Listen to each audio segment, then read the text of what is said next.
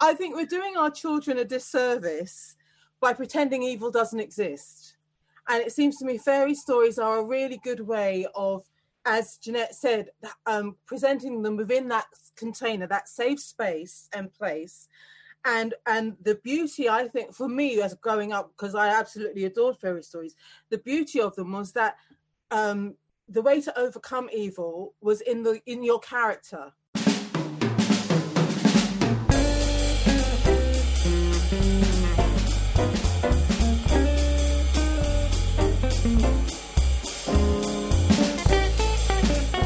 Hello and welcome back to the Vintage Books podcast. I'm Alex Clark, and in this episode, I'm thrilled to be talking to acclaimed writers Malorie Blackman, Kamila Shamsie, Rebecca Solnit, and Jeanette Winterson.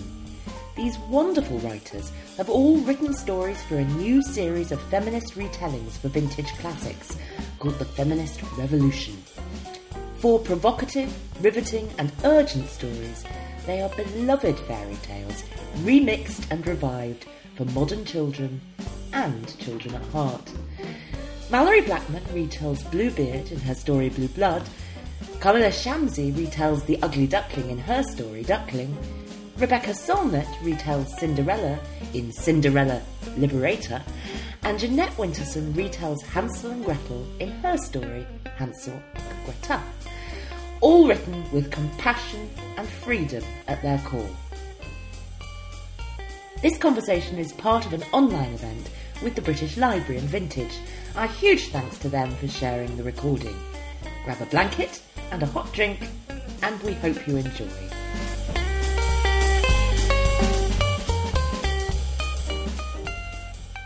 I mean, all of you in some in some way or another seem to be grappling with this idea of the possibility of a fairy tale as an act of real, perhaps even radical empathy, of actually considering it from different angles um, and thinking, okay, so for example, in, in Rebecca's retelling of Cinderella, that yes, there are all these, you know, the, the stepsisters who we thought were rapacious, hideous, cruel actually just weren't having their needs met, weren't really asking themselves what they wanted out of their lives. Um, how important was that for all of you, that idea just to reimagine all the different participants in the fairy stories where we just see one kind of central protagonist usually? Um, I don't know. Malorie, shall I, I'll start with you because again, you've got this this ambivalence and ambiguity in your story. Um, well, for me, I it, the fun part of this was playing around with the original. For example, in the original, when Bluebeard comes home and finds out that um, that his wife, his new wife, has gone into the room, and he says, "I'm going to kill you now," and then she begs her other sister to go and call to her brothers so they can come and rescue her. And and I have um, Nia has brothers in this, but and and one of them who knows kind of what's going on, and one who doesn't. And I mm. think it's it's it's that playing around with um, assumptions and perceptions that I love so much in in in uh, fairy stories. I think I think the beauty of fairy stories from around the world is that they are they encompass all kinds of points of view, all all kinds of ways of telling, etc. Um, um, which is part of the reason I think they endure. And I and I you know I saw, for example, someone today saying that that um, creating retellings of fairy stories perhaps um, perhaps moves us away from the original and detracts from the original. And I found that a really interesting point of view because I thought, but how will it do that unless it obliterates the original in, in the first place? Uh, what we're doing here is just creating reimaginings that sit mm. alongside the original. And it, and as Jeanette said, it's about the connection and the communication. It's about um, for me, it's about kind of taking the, the tropes, for, for example, and then playing around with them, having fun with them. Why not? And then sort of presenting new ideas and so forth. So I was, I wouldn't be very interested in doing a a, a cover version of something that was exactly the same as the original, because then why bother? So if you're going to do do a retelling or a reimagination, a reimagining, you have to make it your own. And I think that's what I loved about this project. It allowed us to do that. But it's really interesting, and, and just bringing Kamila and Rebecca we just have that idea of the original. I mean, these stories are kind of folk tales, all of them in some or other way. They've existed in many versions, and kind of the idea of an original. There might be, for example, a version that's the most famous at any point, like Hans Christian Andersen's Ugly Duckling, for example. But but really, they are kind of, as, as Jeanette was saying, the archetypes. Kamila. Absolutely. I mean, you know, first of all, we know these stories go through many different iterations, um, but also one of the things you do with an adaptation is I think you're asking people if they read your version, inevitably, I think they're going to want to go back to the original as well, a lot of them. Um, so, in fact, you're drawing more attention to it. Um, and, you know, just to sort of pick up on what Malorie was saying, I think one of the things you're doing with it, if you're doing an adaptation, it can't be just for the sake of. You know, there has to be something you're doing that is different while still honoring the original in some way. Um, and and part of the way of doing that is to just shift focus, you know, or or to to show a slightly different angle. So with me, with the ugly duckling, I was really interested in that relationship with the mother, um, who first sits on the egg, brings her into the world, but then ultimately is herself so abused for bringing this strange creature into the farmhouse that she turns her back on her child. And I thought actually that's a really um, rich and interesting thing. And and the idea that that might obliterate the original um, is is such an an odd one because you're just you know you're you're creating different versions um, of a thing that was already, as you say, a different version of something that was already there. Rebecca, I mean, you know, you wrote this for, or at least with your um, great niece in mind. She's also the dedicatee of your book, uh, Men Explain Things to Me. That idea of actually passing something on to someone, to a younger generation, to someone close to you, um, without being didactic, showing a different way of looking at the world through your work. How important is that to you? You know, I did it. I, I definitely did it for her. I now owe her younger sister Maya a fairy tale, and I'm working on it. And um, but yeah, but I also wrote it because or after I wrote it, I heard from so many people who said fairy tales have so much compelling magic, etc., but the principles in them are so terrible. We want something to show to our kids that doesn't reinforce that men hold power and women must get married. And you know the outcome of what happens to me and mine is very important and what happens to all the rest of you who gives a who gives a damn. So it was really interesting you know in a way i was writing it for myself. How do we work out what we love about fairy tales and keep it and let go of what we don't?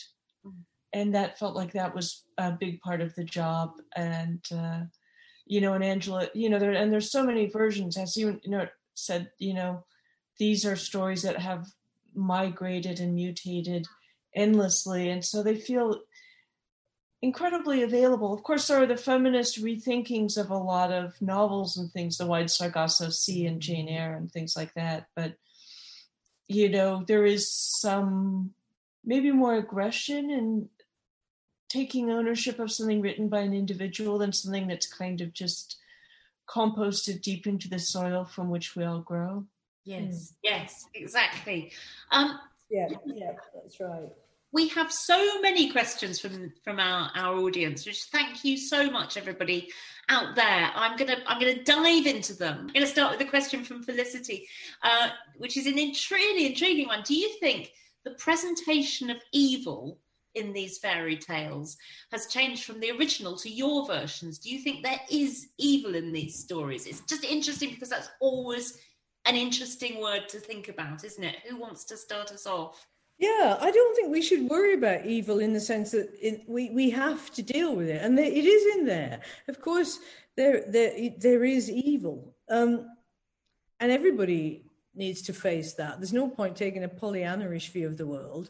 Um, the world is as it is, and if it's in those fairy stories, that you know, as I said to you, that's why I wanted to look at the the, the, the female, you know, not in her benign aspect always, but in her greedy and controlling aspect, where she just wants to consume in a consumerist society. You know, you have to you have to face it head on and manage it. But the the, story, the fairy story is really the most wonderful container for all this explosive stuff. It will hold and that's why we can trust it. You know it's why we trust art anyway because it's the it's the container that holds and you can put everything in there um, in a safe space uh, and let it let it do its work uh, and people can come away with it you know and they're not burned to death or or disfigured they can manage it, um, and and that is a great thing. I think that all that art in all its various versions allows, but in the fairy stories, it's really there. So we don't have to sanitize it, bleach it, or back off. We can handle it within the container of the tale Yes, this does this this does strike me as, as something you know. There is, for example, in in Malorie's story, in, in all of your stories, there is this kind of very great sense of menace, of horrible things about to happen. I'm really interested in what you say there, Jeanette. That that it doesn't have to be sanitized; it can be let to be there, even even if you know you're writing this for a very young audience. Yeah, and they love it. They love ogres being shoved in pizza ovens um, Malorie, I, I, agree with that because I, I do feel, to be honest, that um, the fairy stories I grew up with were brutal. They were absolutely brutal. Ooh. They were talking Charles Perrault, etc. And um, and they were, you know, Cinderella story I read, for example, that um, what, but he took one of the ugly sisters who chopped her heel off so her foot would fit in, and then yeah. the other sister chopped her toes off so her, her, foot would fit into this slipper, blood gushing everywhere, which the prince didn't notice, and so forth. And and in you know one of the one of the many versions of Little Red Riding Hood I read, she got eaten. The end you know so so i do feel that it is we have to i think we're doing our children a disservice by pretending evil doesn't exist. And it seems to me fairy stories are a really good way of, as Jeanette said, um, presenting them within that container, that safe space and place. And and the beauty, I think, for me as growing up, because I absolutely adored fairy stories, the beauty of them was that um, the way to overcome evil was in the in your character nine times out of ten it was in your character. And if you were kind and if you tried to be good and so forth then generally you you overcame evil. But it was very important to recognize evil in the first place. And i do feel the recent um the recent move in some children's films for example where you have you have your villains and you have your baddies but they can't be dispatched as they were when i was a kid. They have to you know they have to stumble and fall to their deaths or something has to happen to them. It's not it's not that they are dispatched by the the the the protagonist of the piece. It's that somehow their own evil undoes them. And and and yes that okay that's a that's a message but it's also i think i don't see anything wrong with the message that says sometimes you have to stand up and you have to actively fight against evil. And i do that's why sanitized versions of fairy stories i feel they they may have their place, but let's not lose the original tone and bite of the of of the original. I mentioned just just there that you know people of all ages can can read these stories, and I mean I really really enjoyed them. And I'm 52, so it's obviously not just meant for children. Uh, but somebody here asks, I don't have a name, but thank you very much for this question. How is it different writing for children as opposed to adults? And I suppose just a corollary to that would be if you're trying to write for all ages, um, what, what's the difference? Malorie, I might start start with you there. Well, um, as I write for children and young adults anyway, for me it was no different. So, um, but basically, my my starting point is what kind of story would I have enjoyed reading as a child or a teen, um, and what would it have said to me? What what uh, what what would I have got out of this? And you know, and and is it in entertaining in and of itself? I see nothing wrong with just being entertaining in and of itself. So, so I, I got that's that's my starting point with all of this. So, are uh, sort of older children and teens and and adults going to enjoy this? But I must admit, as a writing for children and young adults, I'm very focused on okay, this is a, my book for teens. This isn't my book for upper juniors, for example and then tell the story. And then and never ever talking down to children but talking you know so having a conversation with them and kind of inviting them to come on board with the story i want to tell and have their own discussions. And you know as as um uh, Kamila said, it's sort of like inviting children to read them and then discuss the stories afterwards and what did you get out of that and what do you think was going on and how is did his behavior affect the story and and if he had behaved in a certain different way what would the outcome what might the outcome have been and so on. And there's so many great discussions that could be had from any of these books. So that that would be my approach. Anybody else? It's you know i found that that actually for, for me one of the guides was was reading the ugly duckling which i thoroughly enjoyed reading as an adult. Um, and yet i knew that you know the version that i was reading was one that that was also there for for children. And and just sort of i think the tone of that um, and thinking about how that worked really was important to me in in working out how i was going to go about mine. And and i mean the fact is as an adult I enjoy stories meant for children. You know, if it's well written, if if the story is good, if the characters are engaging, you know, you you get right in there. So the hard part isn't the, the writing for adults part; it's the writing for children part. This is going off, off topic, off slightly, but I have noticed in these last few months, I've gone back to my children's books, of which I've kind of hoarded and taken from place to place throughout many, many years, and read so many of them again. And I wonder if that's just something that's kind of speaking to all of us at the minute. You actually, that idea of stripping something back to its essentials is kind of important, isn't it? I, I think there is, and I think it's also yes. something, there's something comforting about going back to books that you grew up with. Uh, but also, there are so many fabulous new books out there, and new authors and new voices. Um, mm. So it's a, I think it's a combination of the two, really. Yes, I have read new books too. I promise. I didn't doubt it for a no, second. No, you're right. It's good to go back. I mean, it's good mm. to just and, and these stories they are full of uh, of, of, of, archetypes, of characters, of situations that we recognize. And it's lovely to bring them back to a young audience that have never heard them before. It's just great fun. I mean, you know, kids kids are fun, aren't they? And that's the pleasure of writing for them is of their delight in the story and their absolute concentration on it, especially when you read it to them. I mean, what, what could be more wonderful? We didn't actually ask um, Rebecca, uh, you know, your dedicatee, your great niece Ella, what what did she think of the story? You know, I don't have a clear verdict yet, but last time I visited her, you know, um, when we were both cleared for on pandemic principles, she read me Where the Wild Things Are, which is one of my favorite books of all time, Maurice Sendak's classic, and a couple other things. So she's now six and reading on her own and so, you know, when I first wrote it, she felt a little bit young for it. I was really trying to write something that wasn't too formidable for kids who were, you know, seven to 10, that the syntax and the vocabulary wasn't too overwhelming. But I also knew that it would be read by adults to kids, read by adults for their own sakes, and etc. So, but she definitely likes that there's a book that's kind of dedicated to her. And actually one of the joys for me of writing it was I didn't had never really thought about the fact that Cinderella's real name is Ella and the cinders are just this unfortunate thing that happens to her and so my book ends with everyone reverting to her real name which is Ella and that was quite fun and uh, and I know Ella loves that and um, who who wouldn't love a fairy tale in which your namesake was the central part. I do just want to say, I'm sure you'll echo this, that one thing we haven't talked about, and we're running out of time now, was that each of these books have the most gorgeous illustrations. Um, they're done by Laura Barrett, with the exception of Rebecca. You went back to the the Arthur Rackham drawings, which are also just beautiful. Um, but that that visual pleasure was immense in in all these books. Um, I've got one last question to ask you. And it was a very, very good one, I think, from Ali.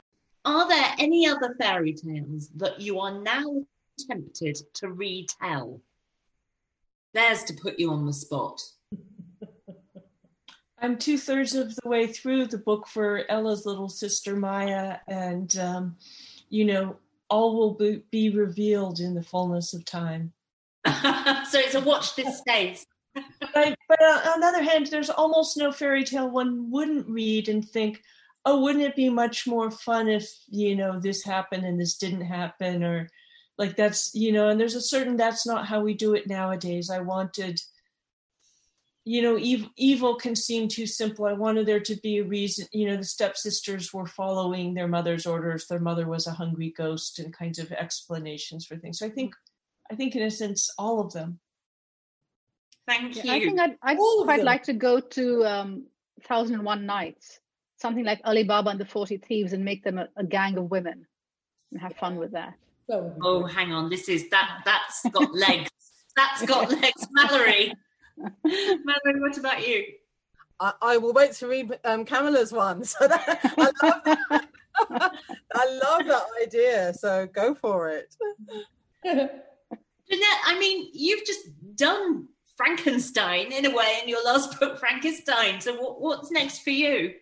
Oh, uh, uh, it's not a fairy tale. I'm doing some essays about artificial intelligence, which is killing me. I really need to finish um, because I need to decorate my house for Christmas. It's driving me mad. I want to get the trees. but you know, one of the things that I love about fairy tales is, you know, that thing at the end, they all lived happily ever after, and everybody thinks that's really trite. But hap H A double P. It comes from the High German through the Old English, and it's really hap is your character, it's your fate, and it's why we get happenstance and this happened. Look for where the prefixes are. Um, it's the fatefulness that comes in, which is not random. Um, it's actually connected to you. So you're, you, we, they all lived happily ever after, which happens at the end of the fifth act of all those Shakespearean comedies as well, is not trite, it's not Disney. It's actually saying, what is the connection between you as a character, which is interesting given that fairy tales don't really deal in characters, and what has happened to you from the outside world. So if you're going to live hap, H A P P, happily ever after, what is your hap? What is your fate? What is your connection? With what what has gone before for good or ill. And that's what i love about them. So that even in the moment that looks like a cliche or just a bit of you know goodbye and thank you it's not. It's a really deep message about our connection to everything that we do in the world that's real imagined human animal natural and what that entire circumstance has done within the container of the story. And then off we go into our future. Wow, thank you. That's a wonderful place to end, although I wish we didn't have to end and we you had know, another. Oh, I can get the fire going again. Thanks for listening to this final episode of the Vintage Books podcast this year. We hope you enjoyed hearing from our authors of the Feminist Fairy Tales series. There's a link in the episode description to find out more about the books. You can also find us at, at Vintage Books on Twitter, Instagram, and Facebook. A very happy holidays from everyone at Vintage, and we look forward to bringing you more podcasts in the new year. Until then, keep reading boldly and thinking differently.